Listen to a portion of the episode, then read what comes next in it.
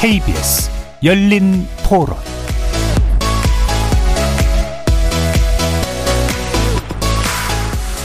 안녕하십니까. KBS 열린 토론 정준희입니다. 교과서 위주로 출제하는 것이 이제 사교육비, 우리나라 이제 사교육비가 상당히 많이 지출되니까요. 필러 문항은 없는 것은 좋은데 학력의 어떤 좀 하향화되는 우려도 있을 수 있고요. 어, 이대로 적용된다면 변별력이 없어지면서 쉬워질 것 같은데요. 만점짜리가 많이 나와서 또 다른 어떤 문제를 얘기하지 않을까 싶은 생각도 있습니다. 저 재수해서 두 번 봐서 19년이랑 20년에 봤어요. 필러 문항을 풀 수 있는 사람이 있고 없는 사람이 있는데 뭐 사람마다 다르겠지만 중하위권 학생들은 오히려 잘 됐다 싶기도 하겠지만 상위권 학생들은 이제 좀 불안함이 생길 것 같아요. 등급 컷이 올라가고 애매하게 공부한 애들은 더 낮아질 거고요. 공부 잘한 애들은 한두 문제 차이로 1, 2등급이 갈리게 되면서 노력을 한 정도만큼의 이제 성적은 못 받지 않을까. 올해 수능 보는 애들은 손해죠. 좀 혼란스럽네요. 저희도 받아들이기는. 시험이나 혹은 논술 그런 게 더 추가가 된다면 그렇게 사교육이 줄지는 않을 것 같다라고 생각이 들어요. 다른 사람보다 더 잘 받고 싶다는 심리에서 열심히 하고 싶다는 그거에서 비롯되는 것 같으니까. 거리에서 만나본 시민들의 목소리 어떻게 들으셨습니까? 2024년 수능이 다섯 달 앞으로 다가왔는데요. 그런데 최근 고3 학생들이 치운 6월 모의고사 이후 정부 당국이 수능 난이도와 관련된 메시지를 내면서 수험생, 학부모, 그리고 교육당국이 모두 혼란에 휩싸인 모습입니다. 올해 수능부터는 공교육 과정에서 다루지 않은 고난이도 문항, 이른바 킬러 문항을 배제하겠다는 방침이 전해졌는데요. 변별력을 높이기 위해 출제되는 이런 문항이 사교육 의존도를 높이고 공교육에 대한 신뢰를 떨어뜨린다는 판단 때문입니다. 그래서 오늘 세 분의 전문가를 모시고 최근 불거진 논란 속에서 실제로 우리가 제대로 짚고 개선해야 될 문제는 무엇인지 바람직한 입시될 방향은 또 어떤 건지 논의해보는 시간 갖겠습니다. KBS 열린 토론 지금부터 시작합니다. 살아 있습니다. 토론이 살아 있습니다. 살아있는 토론, KBS 열린 토론. 토론은 라디오가 진짜입니다. 진짜 토론, KBS 열린 토론. 오늘 토론 함께 해주실 세 분의 전문가 소개해드리겠습니다. 구본창 사교육 걱정 없는 세상 정책대안 연구소장 나오셨습니다. 네, 안녕하세요. 반갑습니다. 성기선 전 한국교육과정평가원장 자리해 주셨습니다. 네, 반갑습니다. 임성호 종로학원 대표 나오셨습니다. 네, 반갑습니다. KBS 열린 토론 문자로 참여하실 분은 샵 9730으로 의견 남겨주십시오. 단문은 50원, 장문은 100원에 정보 이용료가 없습니다. KBS 일라드의 모든 프로그램은 유튜브를 통해서도 함께 하실 수 있습니다. 자, 일부 구체적인 논의 시작하기 전에 어제 있었던 방송에 대한 몇 가지 고지 사실이 있어서 알려드릴 텐데요. 음, 두 분 출연자께서 이제 수치에 관련된 걸 직접 언급하시진 않았지만 설문조사에 관련된 내용이 있어서 자세한 내용 좀 알려드리겠습니다. 먼저 이제 민주당 고민정 의원이 대통령 지지율이 최저를 기록 중이다라는 발언을 한 바 있는데 어, 사실과는 다소 차이가 있어서 일부 정정하겠습니다. 한국갤럽이 지난 13일에서 15일 자체 조사한 결과 윤 대통령 직무수행 긍정평가는 35%를 기록했습니다. 한국갤럽 자체조사 기준 대통령 국정 지지율 최저치는 작년 9월 27일 29일 사이에 조사 때 나왔고요. 긍정평가가 이때는 24%였기 때문에 연일 최저치다라는 표현에 대해서는 정정이 필요한 것 같습니다. 그리고 국민의힘 홍석준 의원이 이제 수신료 연구 폐지 관련된 조사를 언급했는데요. 어, 구체적인 내용 좀 말씀드리면 뉴시스가 국민 리서치 그룹 에이스 리서치에 의뢰해서 지난 11일에서 12일 사이에 조사한 내용이고요. 찬성 57.9%, 반대 27.2%로 집계된 바 있습니다. 말씀드린 모든 조사 관련된 자세한 내용은 중앙선거 여론조사 심의위원회 홈페이지 참조하시기 바랍니다. 예, 본론이 시작하기 전에 갑자기 여론조사 얘기를 해가지고, 어, 살짝 당황하셨을 수도 있을 것 같은데요. 예, 수능과는 관련 없는 여론조사 내용이었었고요. 아, 지금, 음, 대통령의 발언을 받은, 예, 교육부 장관의 발언이 또 여러 가지 논란들을 불러일으키면서, 어, 지난 한 주간 뭐 약간 좀 혼란스러웠던 것 같습니다. 일단 핵심이 되는 문제는 초고난이도 문항이라고 불리는 이른바 킬러 문항이 올해 수능부터 배제된다라고 하는 것으로 요약되는데 이 둘러싼 논란이 이제 실체가 뭐냐, 어, 우리가 사회가 어떻게 받아들이는 것이 맞느냐에 대한 세 분의 생각을 먼저 좀 여쭙고 시작하도록 하겠습니다. 먼저 처음 소개시켰던 순서대로 구본창 소장님 말씀부터 한번 들어볼까요? 네, 일단 그 제가 몸담고 있는 사교육 걱정 세상이라는 시민단체에서는 어, 킬러 문항 출제에 대해서 오랫동안 문제 제기를 해왔습니다. 네. 어, 교육과정 범위와 수준을 벗어난 문항 출제를 대체로 킬러 문항으로 우리가 이야기를 해왔기 때문에 어, 당연히 수능의 계획에 보면 고교 교육 과정의 범위와 수준 내에서 출제해서 학교 교육 정상화에 기여한다라고 예. 명시하고 있기 때문에 뭐 대통령께서 언급한 뭐 킬러 문항을 배제하고 교육 과정 수준 내에서 정상적으로 수능을 출제하겠다 이 말씀은 굉장히 정상적이고 지극히 상식적인 이야기인데 예. 뒤에 이제 이어지는 이것이 마치 좀 사교육 경감책으로 상당한 실효성을 거둘 것 처럼 비춰지는 문제라든지 예. 이것이 이제 수험생이 입시를 준비하는 초창기 그, 즉뭐 수능 시행 계획 같은 것이 나오는 시점에서 어 언급이 나온 것이 아니라 음. 뭐 수능이 5개월 남짓된 시점에서 뭐 이런 얘기가 나오니까 당장 올해 입시가 어떤 변화가 있는 거야? 예. 이런 여론들이 나오면서 혼란이 야기되었다라고 보여지거든요. 예. 그래서 사실 지금 상황에서는 어 킬러 문항 출제가 뭐 9월 모의고사나 어, 실전 그 수능에서 2024학년도 수능에서 어, 실제로 정상적인 수능 출제가 되는지 뭐 예. 이런 부분들을 좀 앞으로 좀 지켜보고 또 사교육 건강과 관련해서는 또 여러 가지 종합적인 예. 방안들을 뭐 교육부가 발표한다라고 하니까 음. 좀 어, 지켜봐야 되는 상황이 아닌가 이렇게 보고 있습니다. 예. 성기선 전 원장님 말씀 들어보죠. 네, 그 수능에 대해서 이제 여러 가지 그 보는 관점에 따라서 다를 수 있는데 지금 말씀하신 것처럼 어, 교, 고교 교육과정 범위 내에서 정상적으로 출제를 하려고 노력합니다. 그리고 지금까지 사실은 공교육 정상화 법안이나 이런 게 근거해서 어, 제가 있을 동안 또는 지금도 마찬가지겠지만은 이 고등학교 교육과정 범위를 넘어선 문제를 출제한 적이 없다고 이제 평가를 하죠. 뭐 보는 시각에 달라질 수 있는데 네. 난도가 높다고 해서 교육과정 범위를 벗어났다고 얘기할 수는 없는 거죠. 음. 지금 조금 그 우리가 또 다른 시각에서 보면 어려운 문제가 성취 기준이 다양하게 복합된 문제 어려울 수 있습니다. 그런데 예. 그렇다고 해서 그 교육 과정 범위를 벗어나냐는 논란이 있을 수 있다는 생각되고요. 초고난도 문항이 갖고 있는 기능이 물론 어 저도 그거 자체가 좋았다고 생각하지 않고 어 수능이 좀 난이도가 좀 적절하게 유지돼야 된다는 예. 생각을 하는데 예, 그 초고난도 문항이라고 하는 것은 수능이 지금 9등급 상대평가라고 하는 기본 전제가 깔려 있는 네. 거죠. 그 속에서 이 초고난도 문항 자체가 만약에 배제가 되면은 상위 4% 7% 11%라는 1, 2, 3등급 등급을 나눌 수가 없는 구조가 되죠. 네.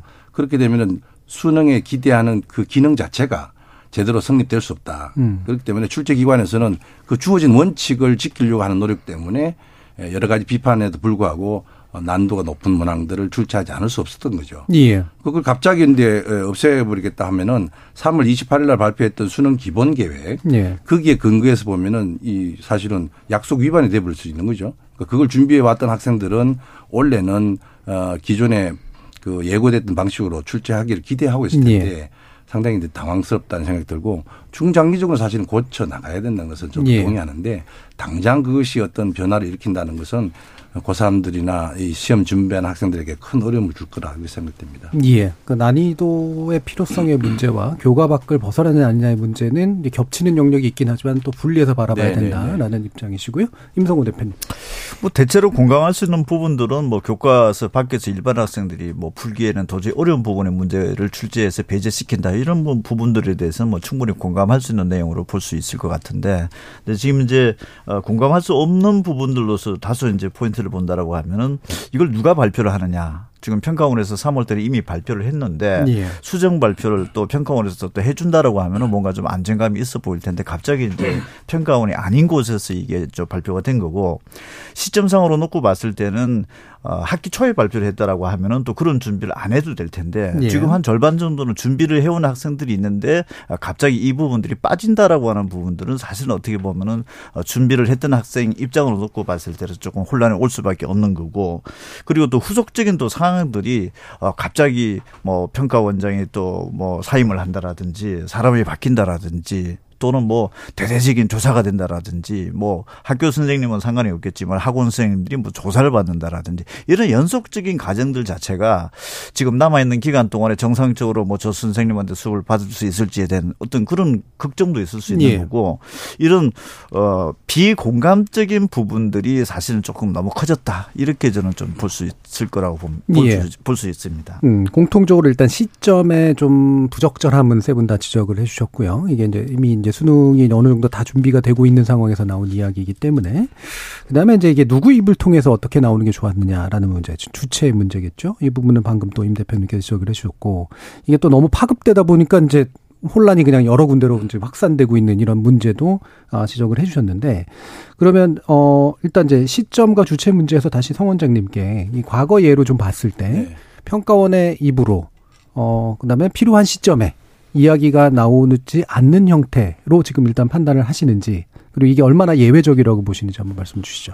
어, 제가 알기로는 이런 경우는 사실 처음입니다. 예. 어, 평가원이 대개 이제 그 대입의 경우에 4년 예고제이기 때문에 4년 전에 기본적인 어떤 방향을 설정했고 예. 4년 사이에는 변함이 없죠.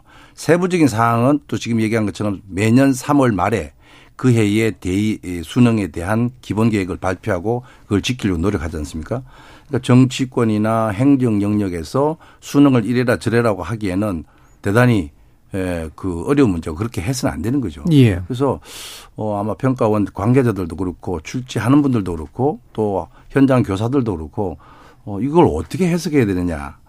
어 굉장히 그 난감한 상황이다 이렇게 생각 들고 제가 2017년부터 21년 초까지 네 번의 수능을 예. 어 담당했고 어 모의 수능까지 치면은 뭐 한 12번 정도 됐는데 그 속에서 사실 이러한 뭐 외부적인 그 요구에 예, 좌우되는 그런 경우는 없었다고 저는 생각합니다. 예. 매우 음. 특이한 상이다. 예. 구본청 소장님 네네. 음.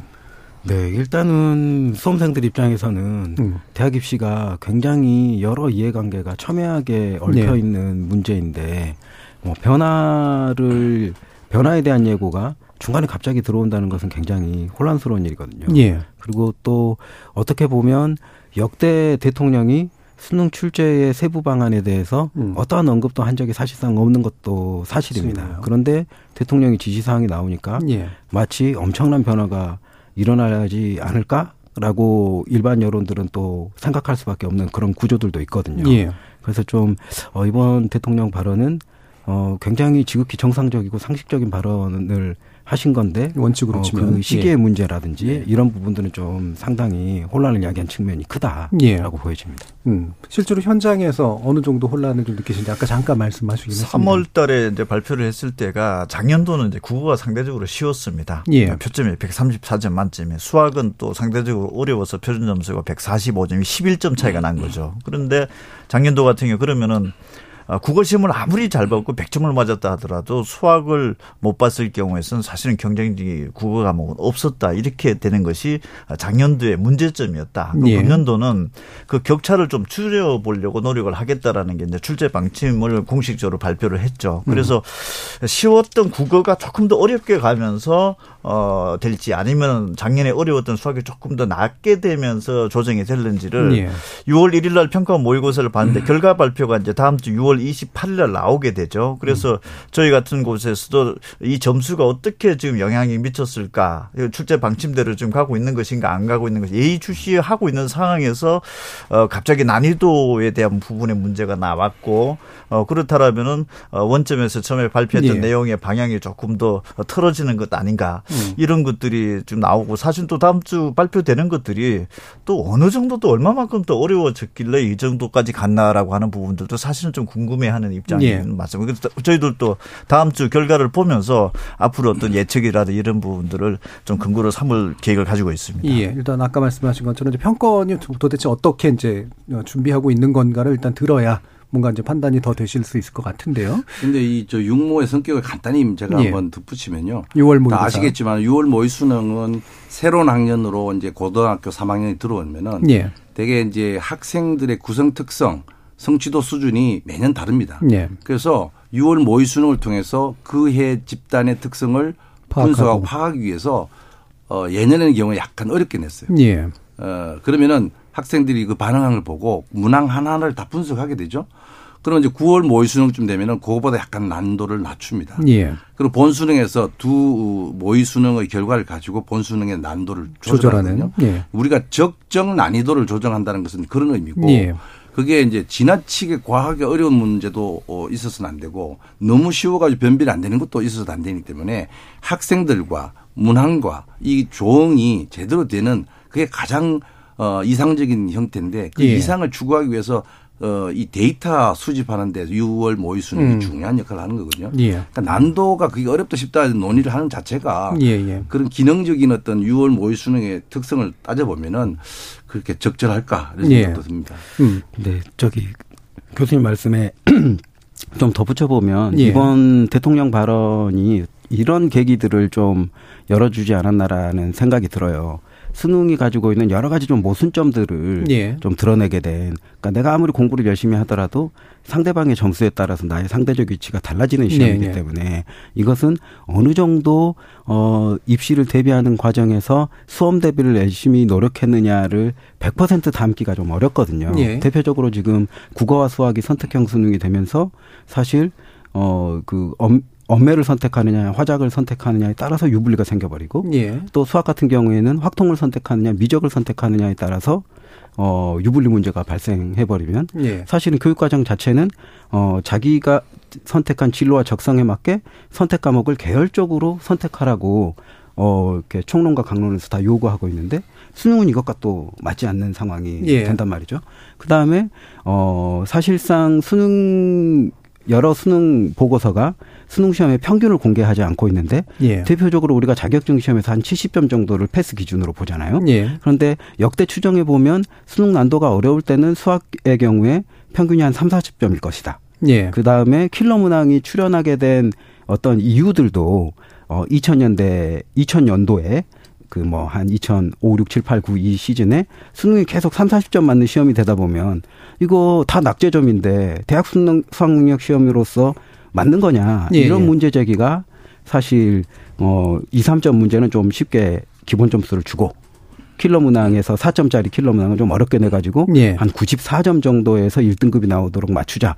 이런 전략에서 킬러 문항이 나온 것이 아니냐라는 유추들을 해요. 예. 그런 측면에서 본다라면 수능은 전체 수험생들 입장에서 봤을 때는 뭐 잘 나와도 평균이 5, 60점 나오는 굉장히 어려운 시험이라는 모순점에 빠져 있는데 최상위권 학생들의 1등급, 2등급, 3등급이 몇 점으로 결정되느냐에 따라서 어 대다수의 여론들이 그것을 이제 유불리 문제로 그 전체 학생들의 문제로 또 호도하는 경향들까지 예, 만들거든요. 예, 예. 그래서 이런 측면에서 현재 수능이 갖고 있는 입지라는 것이 예. 과연 좀 공정한 시험인가 이런 부분들을 예. 다시 한번 재고해 볼 여지를 준 사태가 아니겠는가도 보여집니다. 예. 구소장님께서 갑자기 난이도를 올려버리셨는데 예. 난이도도 조정에 좀 실패하신 것 같고요. 네. 언내는 언어와 매체 그리고 화작은 화법과 작문이라고 국어 선택 과목의 종류다라고 지금 어, 설명을 좀 추가적으로 좀 드려야 될 것 같고요. 또한 가지가 이제 아 이게 수능이라는 게 모순적이다. 한 가지 견해잖아요. 예. 실제로 어떤 견해는 이를테면 상대적으로 정규 분포를 그리게 만드는 게 정당하다라고 볼 수도 있고 어떤 부분은 또 안 그렇다고 볼 수도 있기 때문에 그래서 그거는 이후에 2부에서 실제로 네네. 수능이라고 하는 게 어떤 종류의 시험이어야 되는가에 대해서 좀 더 논의하는 쪽으로 가는 게 좋을 것 같습니다. 자, 그러면 어 요거 하나도 더 짚어 보죠. 지금 아까 이제 대통령이나 이제 교육부 장관은 기본적으로 원칙적인 발언을 한 거다. 이게 시점과 이제 뭐 주체 문제는 좀 있긴 있었지만 라는 데 대해서는 뭐 어느 정도 크게 동의를 하시는데 이게 이제 이렇게 오해되는 건지 이해되는 건지 모르겠습니다. 다시 말하면 교육 과정에서 벗어난 그런 문제를 출제하면 안 된다 정도의 의미인지 초고난도 문항을 출제하면 안 된다는지 이 부분도 헷갈리는 측면들이 좀 있었잖아요. 어떻게 받아들여지고 계세요? 지금 교육 과정에서 벗어났다라고 하는 부분들의 특정을 해보면은 사실 국어 과목에서 비문학이죠. 예. 비문학이 뭐 과학기술 지문이고 경제고 이런 부분들이 교과서 밖에 소, 소재가 들어오다 보니까 일단 일반인들도 보면은 시각적으로 놓고 보면 대단히 어렵다고 평가를 할 수가 있는 거죠. 이걸 어떻게 고등학생들이 풀 수 있을까? 예. 근데 실제적으로 그런 부분의 문제들도 이걸 킬러 문항이라고 특정은 하는데 사실 정답률 같은 것들이 공개가 명확하게 지금 예. 되고 있지 않은 상황이죠. 그래서 이 정도의 평균적으로 보면은 사설 기관들에서 그 채점을 해보면은 정답률이 만 10%도 안 된다 이렇게 나오지만 사실 그 공식 통계는 아니다라는 거죠. 예.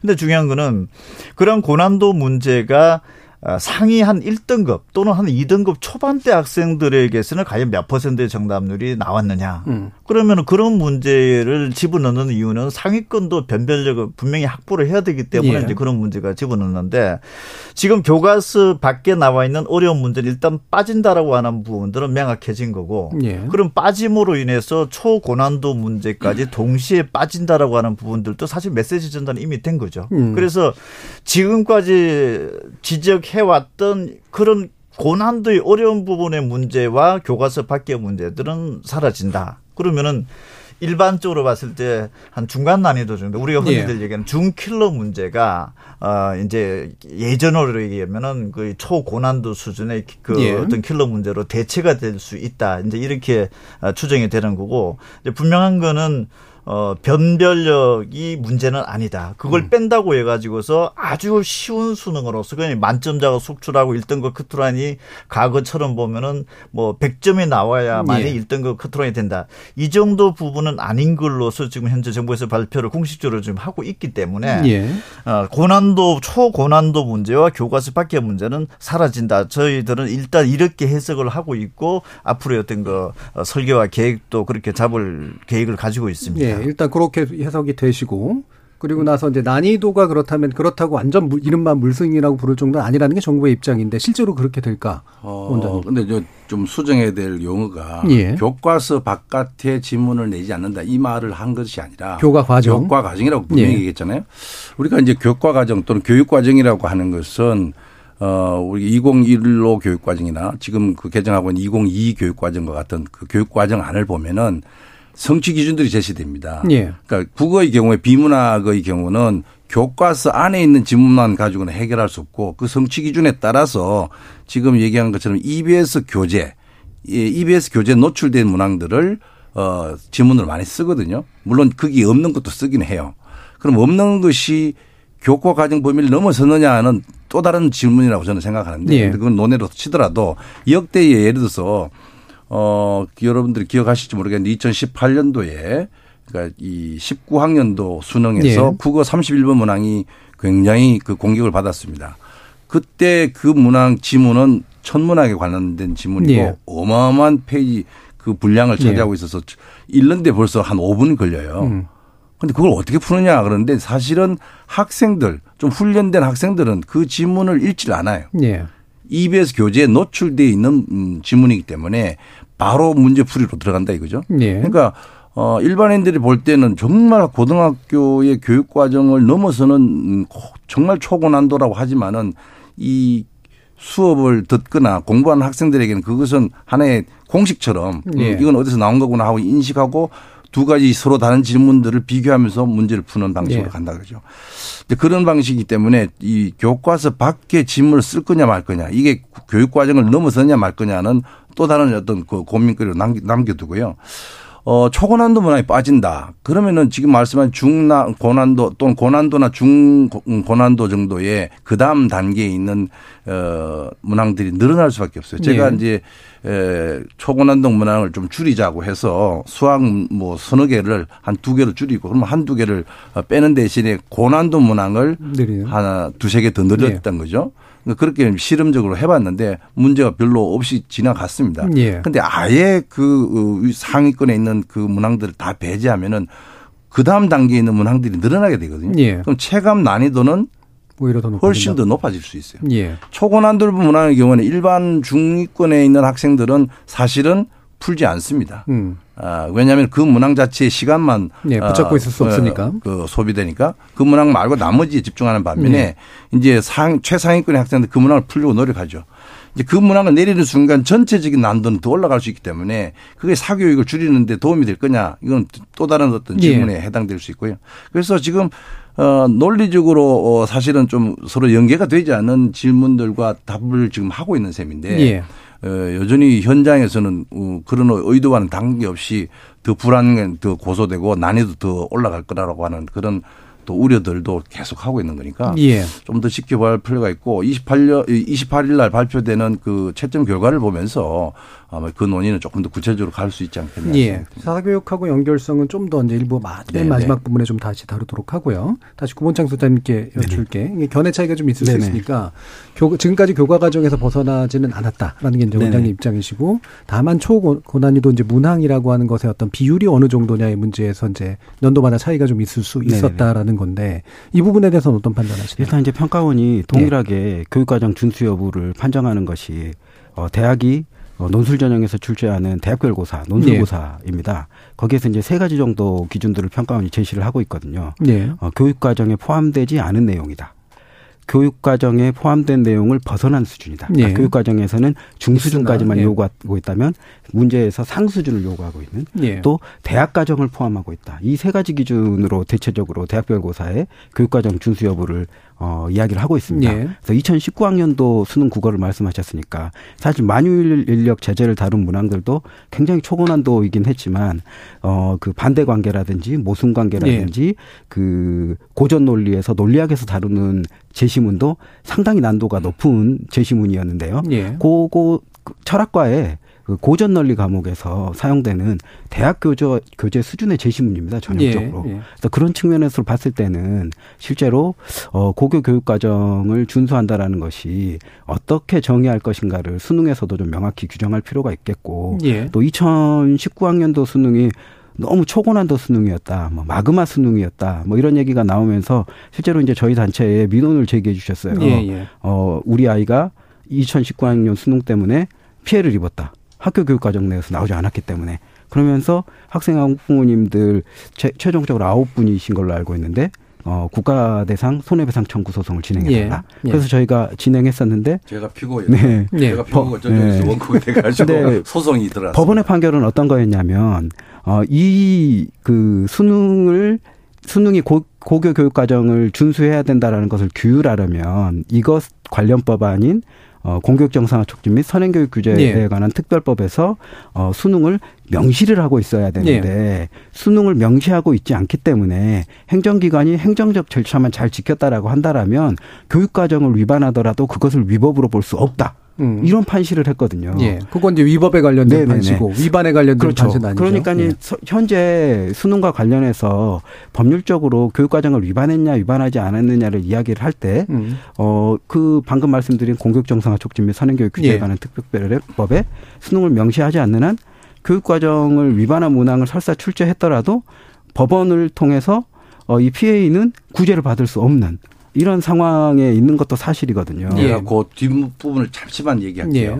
어, 그, 일테면 이제 수능 그 출제 시스템에 대한 건데 이건 보안의 문제는 아니기 때문에 이제 얘기를 하는데요.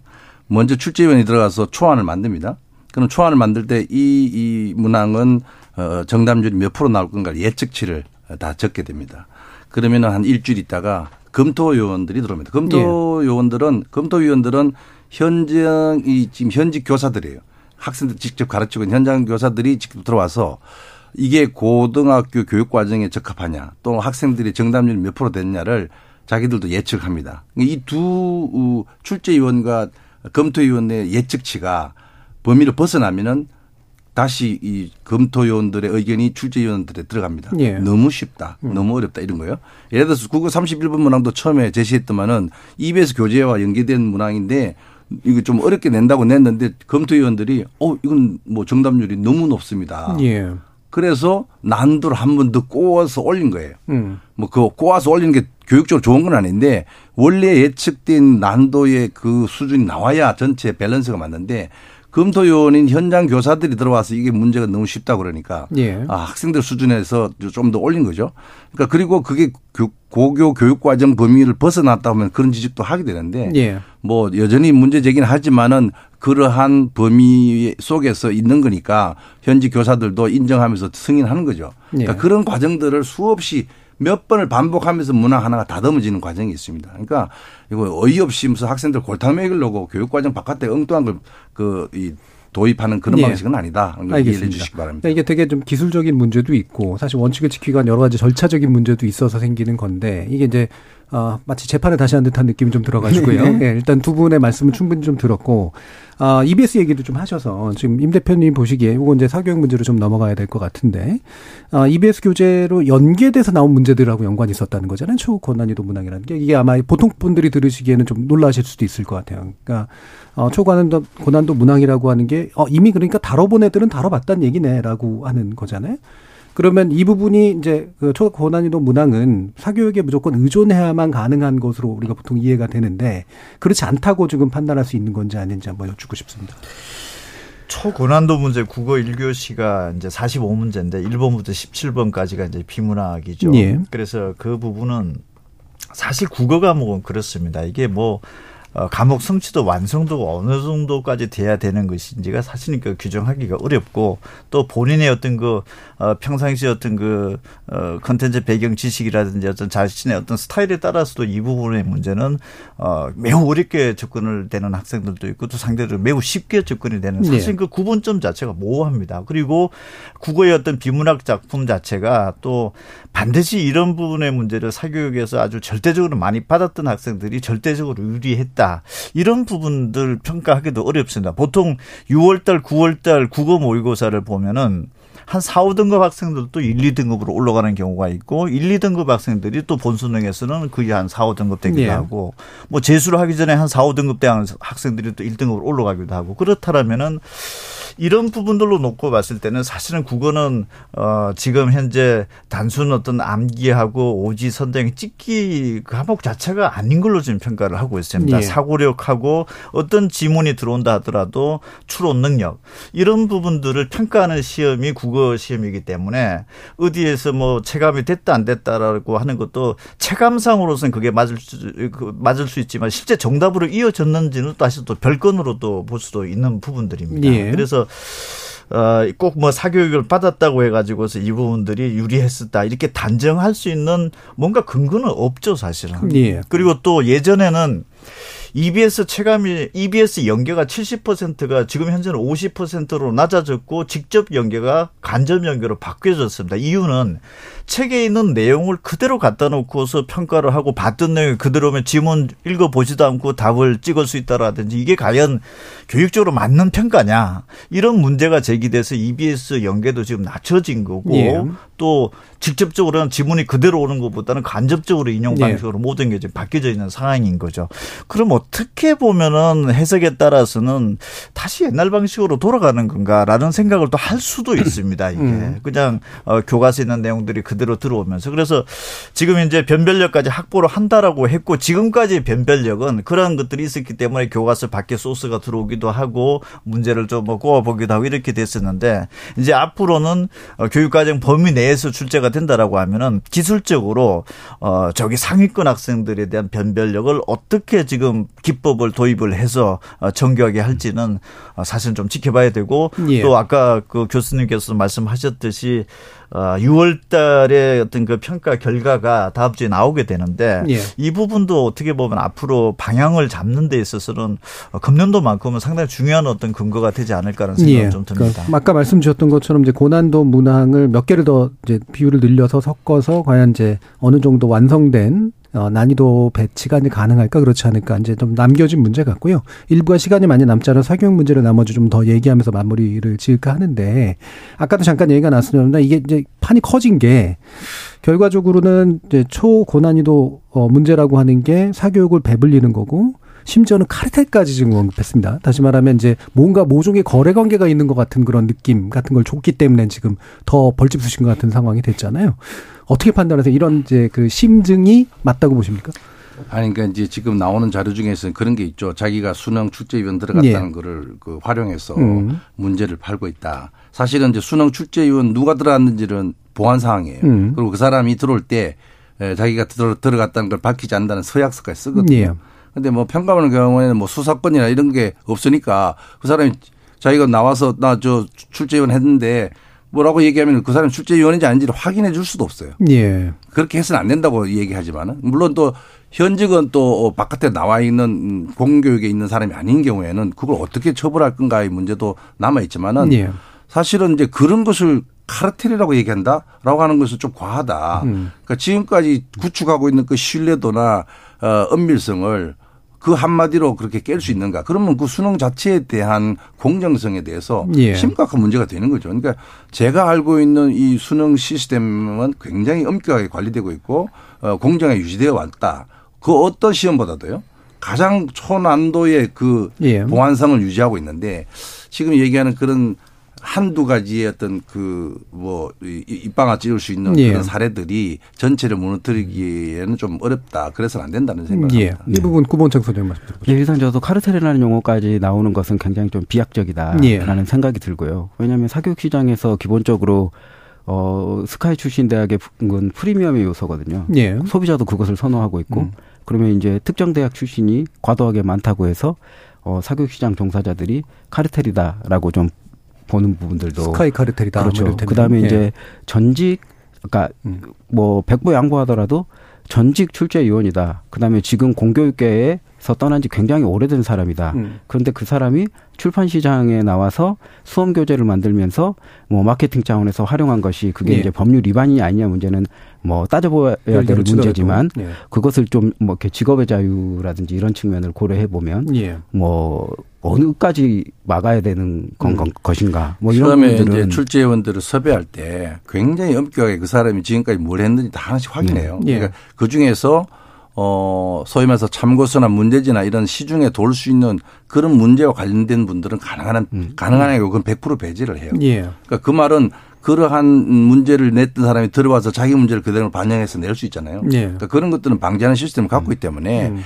후속적으로 자기가 경험한 것에 대해서 이제 자기 인기를 위해서 그렇죠. 어, 네. 그 선전한다. 네네. 이, 그 부분은 그러니까 좀 다르게 이미 교재를 만들어 놓고 뒤에 나오는 모의고사나 수능 시험과 유사한 문항이 내가 예측해냈다. 예. 이렇게 얘기하는 것에 대해서 그것을 음. 카르텔이라고 할 수 있는가. 예. 이런 문제가 좀 생기는 것 같고요. 지금 이런 뭐그 사교육 카르텔이다라고까지 이야기가 되는 것은 좀 킬러 문항이 일종의 트렌드가 된 이후에 예. 어 소위 말해서 그모 어 대형 그 재수종합반 학원 예. 업체 몇 군데에서 음. 소위 모의고사 대비 시장을 만들면서 예. 이 카르텔이라는 용어가 어떻게 보면 어, 쓰이는 것일 수도 있거든요. 그래서 예. 뭐, 어, 대학생, 그 다음에 이제 뭐, 그 졸업한 지 얼마 안 된 학생들 수능을 치른 예. 트렌드에 대해서 굉장히 잘 알고 있는 학생들을 음. 조교 혹은 어 그 출제 용역으로 음. 하면서 모의고사 세트를 만들어내고 음. 또 모의고사 세트를 어 해당 재종반 학원에서는 굉장히 반복적으로 풀리면서 교재비도 상당히 고가이고 월 수강료도 상당히 고가이기 때문에 그 정도 부모의 경제적 배경이라든지 또 어, 그 지역적 특수성을 예. 가진 또 그런 학원에 그 등원하게 되려면 또 모의고사 성적이라든지 또 실전 수능에서의 어느 정도의 등급을 갖추고 있어야 돼요. 네네네. 네, 네. 그렇기 때문에 이제 그런 부분들을 어 카르텔이라고 부르는 부분들까지는 물론 이제 이것이 정의롭냐 공정하냐 이런 네. 부분들은 어 그 사회가 또 다른 시선으로 바라보겠지만 예. 뭐 카르텔이라는 용어까지 사용하는 것은 조금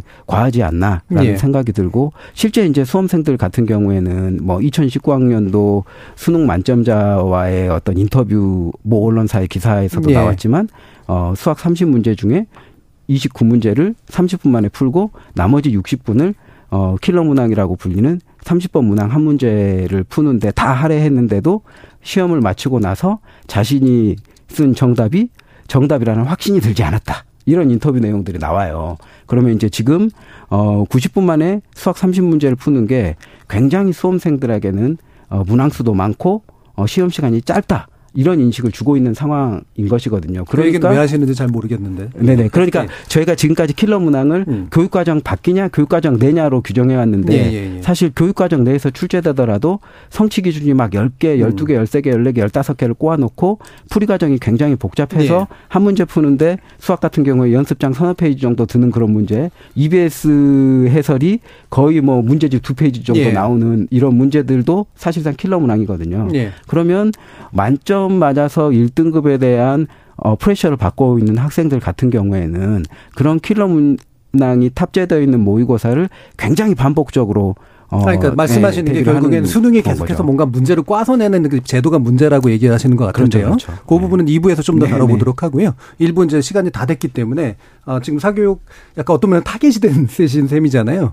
그래서 방금 이제 이 부분까지도 마지막 평가를 한번 들어보죠. 평가원에서 문제 출제위원회 경, 위원회 경력을 가지고 있는 부분들이 굉장히 어떤 프레임에 많을 것이다. 저희, 저희 입장에서는 제 개인적인 입장에서는 사실 뭐 별로 중요하지 않다고. 예. 문제 출제위원 경력이라는 게 뭐 대단한 것도 아닐 네네. 수도 있고 예. 그리고 사실은 강의를 잘하고 못하고는 강의의 이력을 보는 것은 굉장히 중요한 것이죠. 음. 그런데 문제는 수능 문제는 국어 문제만 하더라도 어디로 튈지도 모르고 어떤 부분의 문제가 그에 가장 어려울지도 아무도 모릅니다. 예. 어떤 규칙성 자체가 없지 않느냐라는 게 제 개인적인 판단인 거고 음. 그렇다면은 과거의 출제위원 경력이 뭐가 큰 영향력을 발휘할 수 있을 것인가 예. 실제적으로 광고 마케팅에 있어서 우리의 학원 선생님들이 문제 출제 위원으로 다 경력입니다라고 했을 때 그쪽에 쫓아갈 것이냐 음. 제가 봤을 때 마케팅 효과는 저는 거의 없다라고 봅니다 그리고 유사성 일치성이 나타난다라고 하는 것은 그거는 시험 자체가 국가 공공기관에서 출제를 하는 건데 어떻게 민간 영역에서 과거의 경력을 가지고 예. 있던 사람들의 출제 위원 경력이 만약에 글로 소스가 들어간다라고 하면은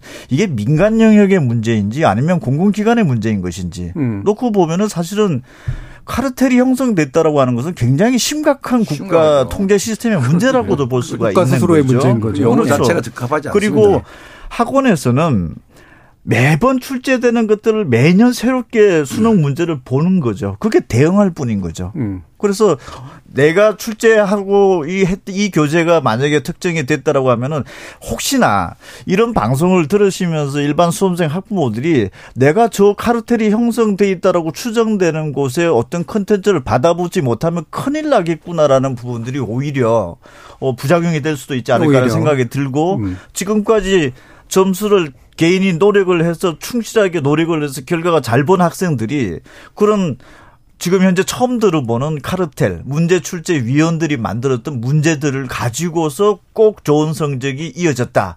이런 추정은 제가 봤을 때 굉장히 조금 위험. 바람직하지 않다라는 음. 생각이 조금만 듭니다. 더 추가하자면은 그 출제를 할 때 지난 30년 동안의 수능 풀을 갖고 있습니다.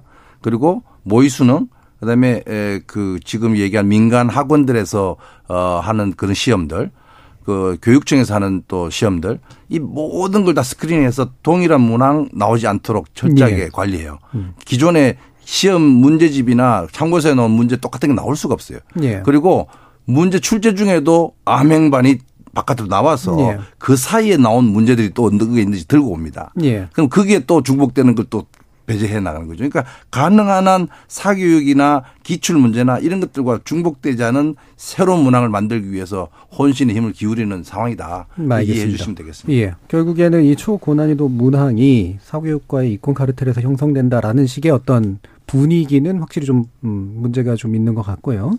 아, 말씀하신 것처럼 어, 출제 이력이라고 하는 게 실질적으로 출제에 영향을 미칠 수 있다. 라고 하는 건 불가능하다. 음. 그리고 그게 학원가에서조차도 큰 메리트로 받아들여지지 않는다라는 정도로 이야기를 좀 정리해 보도록 하겠습니다. 그리고 아까 이제 구소장님 말씀하신 실제 수능이 좀 문제가 있는 거 아니냐라는 부분에 대해서는 바로 이어지는 2부에서 좀 더 살펴보도록 하고요. 정인이 문자캐스 불러서 청취자 여러분들이 보내주셨던 문자들 소개해 보겠습니다. 네, 지금까지 여러분이 보내주신 문자들 소개합니다. 김정우님, 애초에 전제 자체가 틀렸다고 봅니다. 킬러 문항은 물론 어려운 문제긴 한데요. 교과 과정에서 벗어나는 건 아닙니다. 이것부터 명확히 해야죠. 김희영님, 저는 고2, 고3 학부모입니다. 수능을 없애는 것도 좋고 사교육비 낮추는 것도 좋고 다 좋은데요. 올해 수능을 봐야 하는 고3과 N수생들의 혼란은 누가 책임집니까? 수능 출제 방향을 제시하더라도 내후년부터나 시행하는 걸로 해야죠. 유튜브에서 달 항아리버님, 초고난도 문항이 있든 없든 사교육과는 상관이 없다고 생각합니다. 어차피 좋은 대학 가려는 사람은 한 문제도 안 틀리기 위해 사교육비를 계속 쓸 것 같습니다. 유튜브에서 정혜원님. 학교 교육 수준 안에서 출제하라는 게 뭐가 잘못입니까? 학원에서 딱딱 집어주는 대로 공부하면 점수를 잘 받을 수 있는 시스템이 문제 아닙니까? 김장현님. 전국의 대학 서열화가 가장 문제 아닌가요? 수능 문제 난도 조절만으로 지금의 경쟁 입시 체제 안에서 사교육 문제를 해결할 수 있을지 의문입니다. 0688님. 수능은 말 그대로 대학에서 수업을 받을 수 있는 자격을 대학이 판단하는 자료로 활용되어야 하며 당연히 교과 과정 내에서 출제되어야 하는 게 맞다고 봅니다. 엘리트를 가려내는 시험은 각 대학들이 따로 평가 기준을 세워 선별하는 게 옳다고 봅니다. 라고 보내주셨네요. 네, KBS 열린 토론. 이 시간은 영상으로도 생중계하고 있습니다. 유튜브에 들어가셔서 KBS 일라디오 또는 KBS 열린 토론을 검색하시면 지금 바로 토론하는 모습 보실 수 있습니다. 방송을 듣고 계신 여러분이 시민 농객입니다. 계속해서 청취자 여러분들의 날카로운 시선과 의견 보내주세요. 지금까지 문자캐스터 정의진이었습니다. 토론은 치열해도 판단은 냉정하게 복잡한 세상을 바꾸는 첫 걸음은 의외로 단순할지도 모릅니다. 평일 저녁 7시 20분 당신을 바꾸는 질문 KBS 열린 토론 정준희입니다.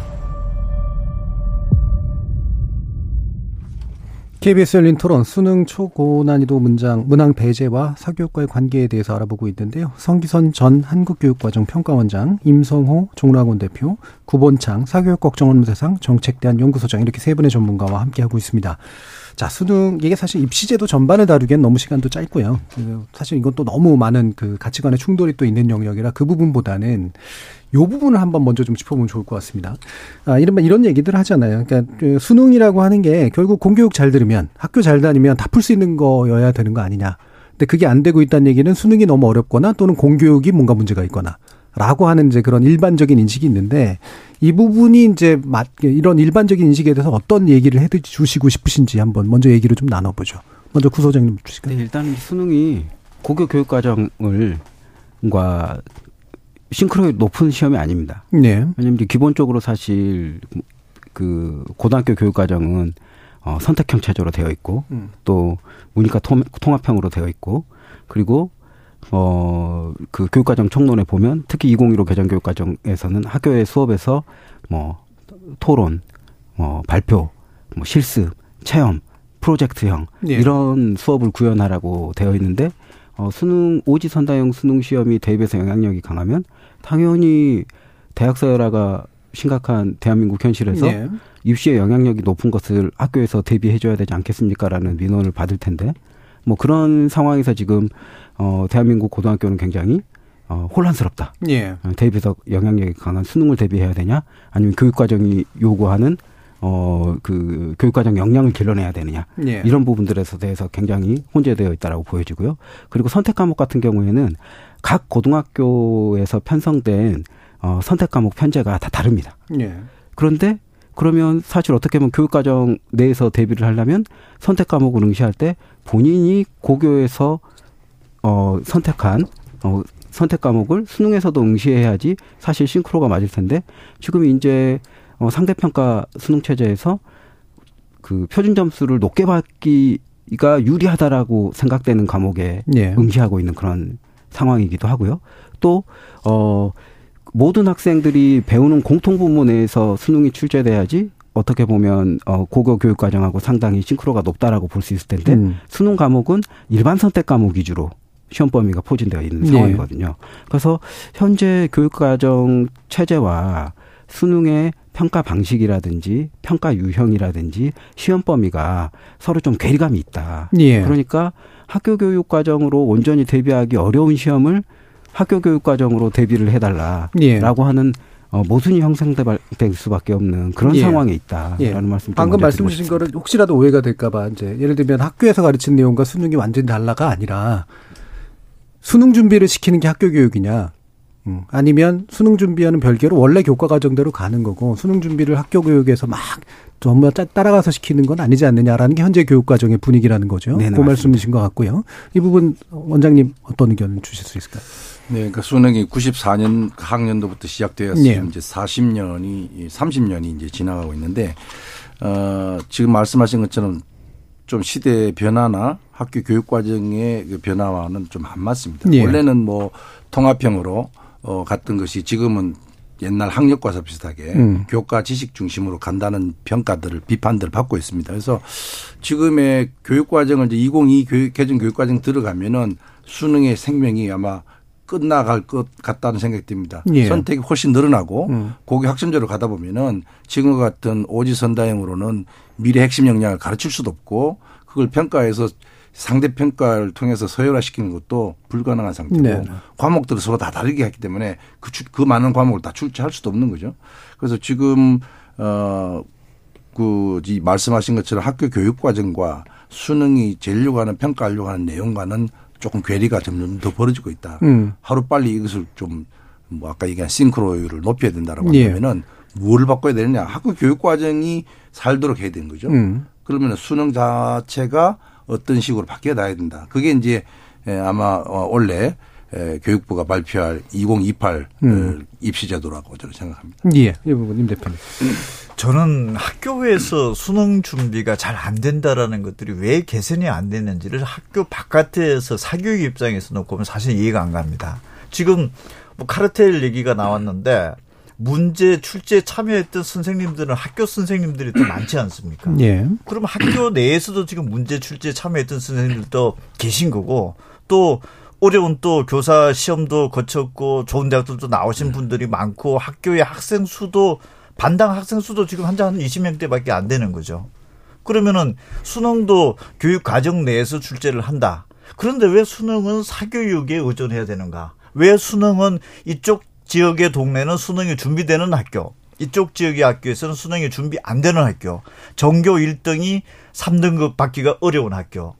이건 근본적으로 학교에서도 인식에 좀 전환이 필요하지 않을까라는 생각이 우선적으로는 들고 이렇게 인식이 된 배경에는 지금 서울 소재 대학들은 정시 비중이 한 40%입니다. 예. 지방권 소재는 지방 거점 국공립대를 포함을 해서 거의 8, 90%가 수시입니다. 예. 그러면 이런 수능의 논란이 냉정하게 얘기를 하면 대한민국의 어느 정도인지 정확하게 추정은 제가 할수 없지만 절반 이상의 학교에서는 사실 가진밖에 이길지도 모릅니다. 이미. 예. 대부분은 수시에 집중하니까. 그러면은 예.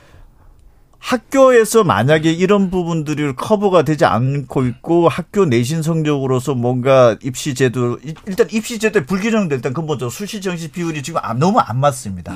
그리고 고등학교 현장에서 수시하고 정시를 대비해 주는 이 비율도 지금 너무나 지금 극단적으로 가 있는 상황인 거고 그러면은 근본적으로 수능에 대한 어떤 그 대비 시스템이 필요한 부분들은 어느 고등학교든지 간에 교과 내신 성적이 됐든 비교과가 됐든 잘 관리되지 않은 학생들이 반드시 생길 수밖에 없습니다.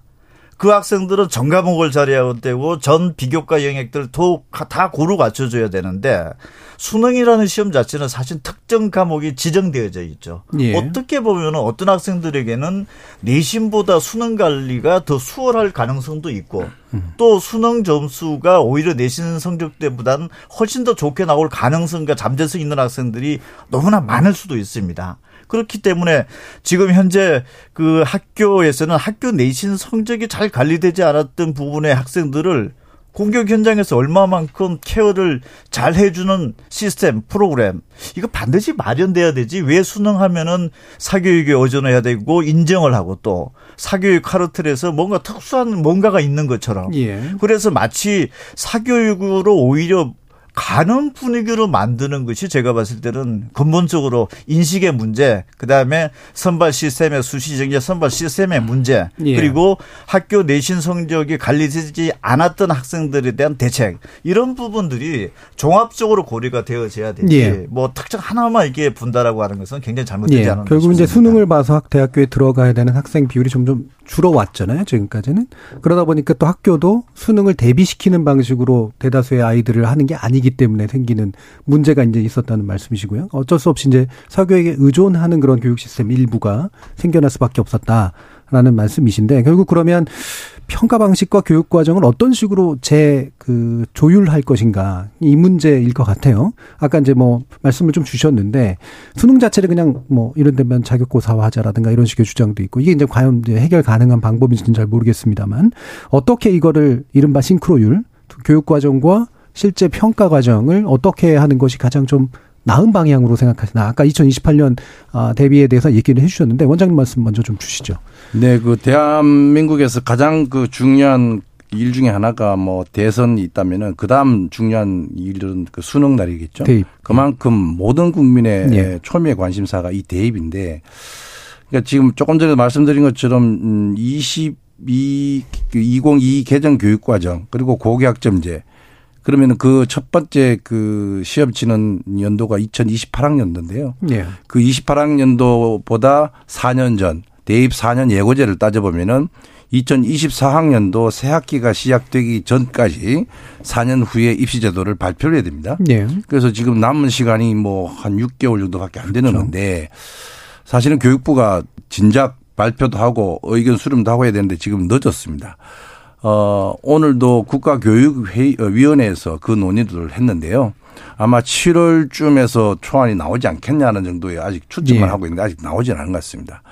어, 어떻든 수능이 갖고 있는 순기능은 분명히 있습니다. 지금 정시가 줄어들었지만은 어, 적어도 기회를 내신이 부족한 아이들에게 또는 뭐 다른 어떤 특성 때문에 정시를 준비하는 애들에게는 공정한 시험이고 그 노력한 만큼 결과 나올 수 있는데 학교는 또 다양한 교육 활동을 하고 그렇죠. 교육 목표가 있다 보니까 음. 수능에만 의존하지 없, 는 상태고 하다 보니까 예. 지금 비판의 목소리도 나올 수 있고 충분히 그건 들어야 된다고 보는데요. 음. 자, 그러면 교육 과정이 이제 바뀌고 어, 어떤 이미 오지선다행의 한계를 느끼고 있고 솔직히 말해서 지난 30년 동안 그렇게 수많은 문제를 문항들을 만들어내니까 꼬아진 문항이 안 나올 수 없는 정도의 한계에 와 있는 거예요. 고갈됐다는 네, 거죠. 정말 주어진 그 어, 영역 안에서 어, 새로운 문항을 만든다는 것은 지금 한계에 나와 있다고 본다면은 네. 새로운 접근을 해야 된다. 전 세계적으로 지금 선원술형의 그 시험들이 많이 이제 확대되고 네. 또 여러 가지 AI를 통한 자동 채점도 들어오고 음. 그러니까 시대 변화와 기술 공학의 변화를 함께 고려해 본다면은 또 학교 대학의 선발권까지도 얘기하다 보면은 제가 이제 구체적으로 얘기는 할 수 없겠지만 그런 예. 방향으로 어이 시험 제도가 바뀔 수밖에 없고 그럼에도 불구하고 국가가 관장하는 아, 아주 그 기본적인 또 이 학력에 대한 그, 그 테스트 시스템은 갖추어야 되고요. 예, 예. 그러니까 대학과 아, 국가의 선발권에 대한 균형 또 학생들에게 공정한 기회를 부여되고 학교 교육 과정을 정상적으로 운영해야 되고 미래 핵심 역량을 가르쳐야 되고 굉장히 많은 그, 그 목표치가 있을 수밖에 없습니다. 네. 그러니까 지금은 단순한 수능을 강화하고 이것이 공정의 핵심이라고 하는 그런 시각 그 자체가 맞고 틀리도의 문제가 아니라 어, 이제 한 2, 어, 3년만 지나면은 교육 과정 자체가 완전히 바뀐다고 예. 한다면은 거기에 적합한 평가 방식에 대해서 음. 어 지금부터 한 6개월 사이에 집중적인 논의가 필요한 그런 시점이라고 생각됩니다. 예. 네. 이 부분 구소장 논리적으로 보면 그렇습니다. 음. 아, 학교 교육 과정이 개정되기 때문에 개정된 학교 교육 과정에 맞게 그렇죠. 수능도 평가 방식 부합하는 방식으로 음. 어, 평가 방식이라든지 뭐 시험범이라든지 그다음에 뭐 지금 논란이 되고 있는 뭐 공통 과목 중심으로 볼 거냐, 뭐 선택 과목은 어떻게 할 거냐 예. 이런 부분들을 교육 과정에 부합하도록 최대한 어 맞추는 어 그런 작업들이 필요할 것 같고요. 그다음에 이제 뭐그 사교육 이야기가 자꾸 나오는 것은 뭐 임 대표님 말씀하셨지만 학교에서 대비가 가능하느냐, 대비가 불가능하냐 네. 여부를 떠나서 지금 같은 살인적인 대입 경쟁, 과도한 대입 경쟁 구도가 있는 상황이라면 학교에서 아무리 대비를 잘하더라도 남보다 잘 보기 위해서 그렇죠. 네. 사교육 인프라를 찾을 수밖에 없는 그런 네. 구조도 일면 있는 것이거든요. 음.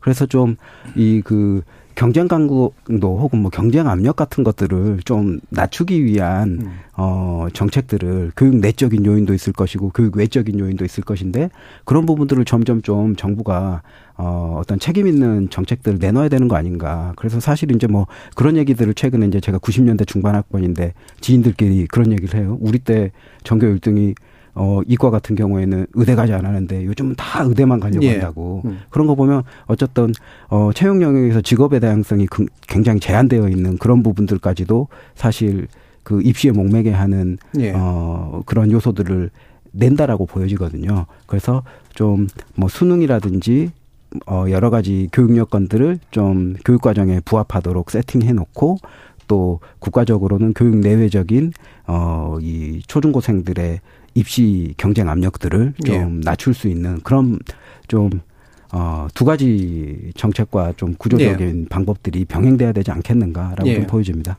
음, 그래서 수득을 쉽게 내냐, 뭐, 이렇게 그덜 쉽게 내느냐가 사교육을 의존하냐 아니냐는 너무 단순한 이제 구조는 분명한 것 같고요. 그러니까 사교육은 별개의 어떤 경쟁 영역에 의해서 나오는 자원 동원 과정이라고 볼 수가 있기 때문에 어, 그뭐 사교육계 계신 분으로서 또 이제 이 부분에 대한 말씀을 주시면서 이를테면 이제 뭐 영어 절대 평가 방식이 어, 수능, 그러니까 사교육에 대한 의존을 줄였다라든가 이런 식의 평가가 실제로 가능한 건지 그거에 토대를 둬서 뭐 절대평가 방식도 이제 고민이 돼야 되니까 거기에 대한 나름의 경험도 한번 좀 말씀해 주시면 좋을 것 같습니다. 2018학년도에 영어가 절대평가제로 전환이 되었고 사실 2018학년도 이전 시험들은 대부분들은 사실은 쉬운 수능이었어요. 예. 만점을 맞아 1등급 쿠드라인 될 적도 있었었고 정강호 만점자가 서울 유명대학의 의대에 불합격하는 사례도 음. 벌어졌었고 그럼 그 당시에 쉬운 수능일 때는 사교육이 없었느냐 예. 여전히 있었습니다. 음. 2018학년도 이후에 영어가 절대평가제로 되니까 주요 과목이 국어, 영어, 수학인데 영어 과목이 하나 빠져나간 거죠. 핵심 음. 과목에서. 그럼 국어, 수학 둘 중에 하나라도 쉽게 출제됐을 때는 그의 수능 시험은 한 과목 수능에서 결판이 날 수 있을 위험이 이제 있었던 거죠. 그때부터 사실 지금 수능이 어려워진 이제 구도로 간 건데 현재 수능은 사실은 손볼 게 대단히 많습니다. 예. 제가 보더라도. 음. 절대평가로 영어제가 간 게 사실은 전 과목 절대평가제로 가기 위해는 하나의 어, 시발점으로서 그렇죠. 그게 역할을 네. 했는데 절대평가제로 막상 가려고 했더니 문제가 생긴 거죠. 뭐 동점자 처리 방법이라든지 기타 등등 문제가 생겼는데 지금 다시 절대 평가제로 간다라면 그때 문제점 제기됐던 것들이 지금 현재 해결이 되었느냐 안 되었느냐 이런 부분들도 있고 예. 해결이 안 되었다라고 하면은 저는 개인적으로 놓고 보면은 국어 수학은 상대 평가인데 영어는 절대 평가다. 과연 이거 맞느냐라는 거. 이걸 다시 다 상대평가로 가든 아니면 절대평가제로 예전에 그 문제점 제기됐던 것들이 해결이 되는 상태에서 완전 절대평가제로 가든 뭔가 단일화가 좀 이루어져야 될 것 같고 또 중학교 3학년 학생들까지는 참 이런 용어는 또 어려운 용어인데 통합 수능이라는 걸 지금 치르고 있습니다. 예. 이과가 수학을 잘하기 때문에 이과생이 문과에 넘어와서 정시 합격생의 절반을 지금 서울대학교가 차지하고 있습니다. 예. 이런 부분의 문제는 사실 냉정하게 보면은 문제일 수도 있습니다. 이게. 음. 그래서 이런 통합 수능의 문제가 굉장히 중요한 문제인데 2022학년도 통합 수능 첫째 실시가 되면서 문이과에 대한 이과에서 이 문과로 넘어올 수 있는 위험 요소가 있다 진단을 했는데 실제 그렇게 됐었죠. 40%가 넘는 서울대학교 문과학생 중에서 이과가 합격을 했기 때문에. 그런데 통합수능 1년 차에서 아무런 문제점이 쟁점화 되지도 않았습니다. 음. 이유는 수능 문제 출제 오류의 문제가 발생을 해서 음. 처음에는 그것도 수능 문제 출제 오류 문제 없다라고 얘기하다가 학생들이 미국에 있는 교수들한테 물어보면서 이건 문제가 예. 돼서 문제가 있는 걸로 판정이 났던 거죠. 그래서 통합 수능의 문제는 사실 지금 묻혀 있습니다. 금년도가 통합 수능 3년 차인데 지금도 이 문제는 굉장히 큰 이슈고 문제고 쟁점인데 사실 어떻게 보면은 다른 데 쟁점이 돼 가지고 예. 묻혀져 있다라는 거. 그리고 음. 수능이라고 하는 부분들은 필요한 거는 학교 내신 성적이 잘 갖춰지지 않았던 학생들에게 어떻게 사용할 수 있는 하나의 역전의 기회입니다. 그렇죠. 그래서 만일 정시에서도 또 내신이 반영된다라고 하면은 사실 역전의 기회는 완전 박탈로도 볼 수도 있습니다. 이게 음. 그렇다면 수능의 기능은 완벽하게 전국 학생들을 대상으로 하는 변별력에 초점을 맞춰야 된다라고 하는 부분들은 예. 굉장히 중요한 포인트 같고 그리고 수능이 30년이 됐기 때문에 문제가 더 이상 낼 것이 없다. 수능의 역할은 변별력에 있다. 그러면은 문제 출제 기법이라든지 이런 부분들의 공급적인 측면의 문제는 사실 거기에서 해결을 돼야 되지 그런 어떤 그 기술적인 부분에서 더 이상 고갈이 됐기 때문에 이 부분들을 폐기를 해야 된다라든지 아니면 변별력의 핵심 가치를 떨어뜨린다라든지 예. 이런 부분들의 어떤 그 정책 방향 또한 어, 문제가 클 수도 있는 거죠. 앞으로. 예. 그래서 절대평가제로의 전환이 반드시 답이거나 특히나 사교육을 완화시키는 그런 효과라고 보기에는 어려운 면들은 분명히 있는 것 같고요. 대신 이제 수능을 그러면 수능이라고 하는 이제 일종의 어느 정도 좀 보완할 수 있는 이제 입시에서 기재가 어느 정도까지 좀 돼야지 되는가에 대해서는 약간의 견해차가 있을 수 있는 것 같은데 아까 원장님 말씀하신 부분에서 약간 더 보완하시고 싶으신 부분이 있으시면 그 뭐 당장의 문제인데 앞그 그저께인가요? 그 장관이 예, 출제진들이 좀 더 진정성을 가지고 음. 어, 다양한 방법을 활용한다면은 초고난도 문항 없어도 변별력을 확보할 수 있다 이런 얘기를 했던 것 같아요. 그래서 그 부분이 좀 섭섭해서 예. 아까 얘기한 것처럼 수많은 음, 출제진들이 여러 가지 노력과 정말 그 집중을 한 30일 이상을 합숙하면서 이제 그렇게 하는데 진정성이 이, 이 없어가지고 어, 그렇게 된 것도 네, 아니고요. 진정성의 문제는 아니다. 지금의 이, 이 약속되어 있는 제도 네. 수능이라고 하는 것은 기본적으로 상대평가도 있고 절대평가도 있는데 어떻든 큰 틀에서 보면 상대평가죠. 아무리 쉽게 나와도 1등급에서 9등급이 나오고 네. 아무리 어렵게 나와도 1등급에서 9등급이 나오는데 쉽게 나오면 어떤 현상이 일어나냐. 다 아시겠지만은 1등급이 굉장히 그 늘어나게 되죠. 그리고 실수를 한 문항 틀리면 2등급 내지 3등급 가버리면은 예. 그거는 교육적으로 노력한 만큼의 성취 결과가 나와야 되는데 노력한 아이들이나 그렇지 않은 아이들이 비슷하게 간다면은 그건 굉장히 많은 불만 요소가 되고 대학들도 선발에 그 전형 자료로 쓸 수가 없는 거죠. 예. 그래도 지나치게 또 어려우면 또 어, 거기에 대한 불만이 있긴 한데 그럼 이 수능에 앞서 제가 말, 앞서 말씀드린 것처럼 적정 난이도를 유지해야 된다 이 말은 참으로 어 다양한 조건들을 맞추는 일이죠. 음. 이제 그 어, 기술적으로 그 시스템 안에서 놀다 보면 그렇게 되는데 예, 좀 더 크게 얘기해 보면 우리 저 구선생님 얘기한 것처럼 교육 과정에 충실하게 운영된다면 잘 풀 수 있도록 하고 어, 교육 과정 범위를 벗어나는 문제를 내서는 안 되고 어, 학교 교육을 잘 리드하는 평가가 돼야 된다. 예. 그 근본 방향에 대해서 우리가 앞으로 어떻게 개선할 건가에 대해서는 지금부터 해야 된다는 제가 말씀드린 거라서 어떻게 보면 원래는 어 중간에 게임의 룰을 바꾸어서는 안 된다는 저는 예. 생각해요. 학생들과 약속한 부분 어 수능 기본 계획에 따라서 물론 초고난도 문항을 가능한 배제하고 줄여 나가자라는 얘기까지는 가능하지만 예. 그걸 없애자. 그러면 진정성 있게 다시 출제하고 채점할 수 있는 방법을 만들어라. 이거를 지금 와서 어 11월까지 5, 5개월도 채 안 남았는데 네. 그게 될까? 그런 어떤 혼란을 좀 줄이기 위해서는 지금 어 좀 그 후속적인 음. 그 조치를 좀 취해서 예. 안정성을 예. 좀 확보하는 것이 저는 우선이라고 생각합니다. 알겠습니다. 자 원장님의 말씀을 이제 마무리 발언처럼 들었으니까요. 두 분도 한 1분 정도씩 마무리 발언 듣도록 하죠. 먼저 임 대표님 말씀 주실까요? 일단 좀 한 일주일 가까이 지금 지난 상황이죠. 뭐 다소 현장에서는 이제는 좀 안정적인 측면도 사실은 없잖아 있습니다. 그래서 일단 어, 저희 쪽에서는 일단 학생들 수험생들의 안정이 가장 기본적인 것이기 때문에 어, 정부에서 발표했던 것에 대해서는 철저하게 믿을 수밖에 없다. 그래서 출제가 되지 않는다라고 공식적으로 발표한 부분들이 굳이 출제가 될 것으로 추정을 해서 할 수는 없다라는 부분들. 그래서 지금까지 해왔던 컨텐츠에 대해서 전면적으로 개편하고 어, 교육과정 범위 내에서 하는 문항들로 모든 것들이 바뀌어질 테고 모의고사 그런 형태로 이제 바뀌어질 예정입니다. 그리고 초고난도 문제가 사라진다고 해서 처음에 나올 때는 원래 초고난도 문제라는 것 자체가 사실은 좀 없게 되면 이거 만점자가 많이 나오고 옛날로 얘기하면 또 물수능으로 돌아가는 거 아니냐 이런 우려도 있었는데 예. 그래도 정부에서 뭐 신속하게 발표는 오늘 오후에도 나왔는데 일단 변별력 확보는 기본적으로 어 가겠다. 그렇다면은 지금 교육과정 범위 내에서 어 변별력에 기하는 수능 쪽에 이 공식적인 발표한 것들은 일단 믿을 수밖에 없습니다. 예. 그래서 수험생들도 그런 부분 부분들에 대해서 자꾸 뭐또 다른 추정보다 추측보다는 그런 부분들이 약속이 반드시 지켜질 것이라는 믿음을 가지고서 앞으로 남아 있는 기간 동안 예. 좀 했으면 좋겠고 예. 더 이상의 혼란 이런 부분들이 좀 불안감 음. 이런 부분 좀 없게끔 했으면 하는 바람입니다. 알겠습니다. 구소장님. 일단은 수험생들은 제 생각에도 지금까지 준비했던 패턴대로 어 그 어떤 나름의 루틴에 맞게 입시가 끝날 때까지 예. 어, 과정을 치르는 것이 좀 지혜롭고 어, 현명한 선택일 것 같고요.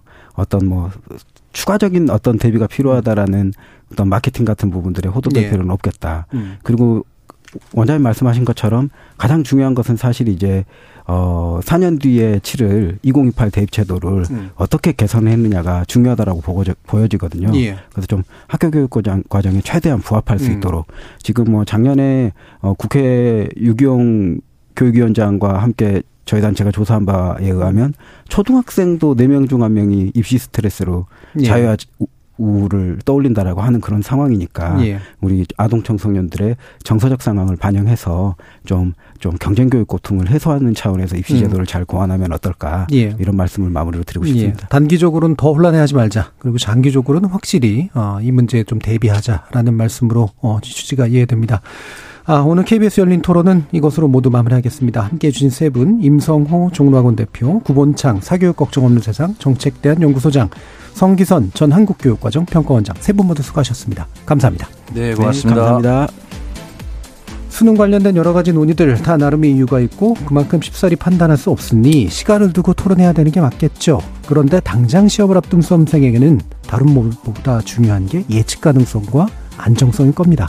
그것만큼은 이론의 여지가 없어 보입니다. 지금까지 KBS 열린 토론 정준이었습니다.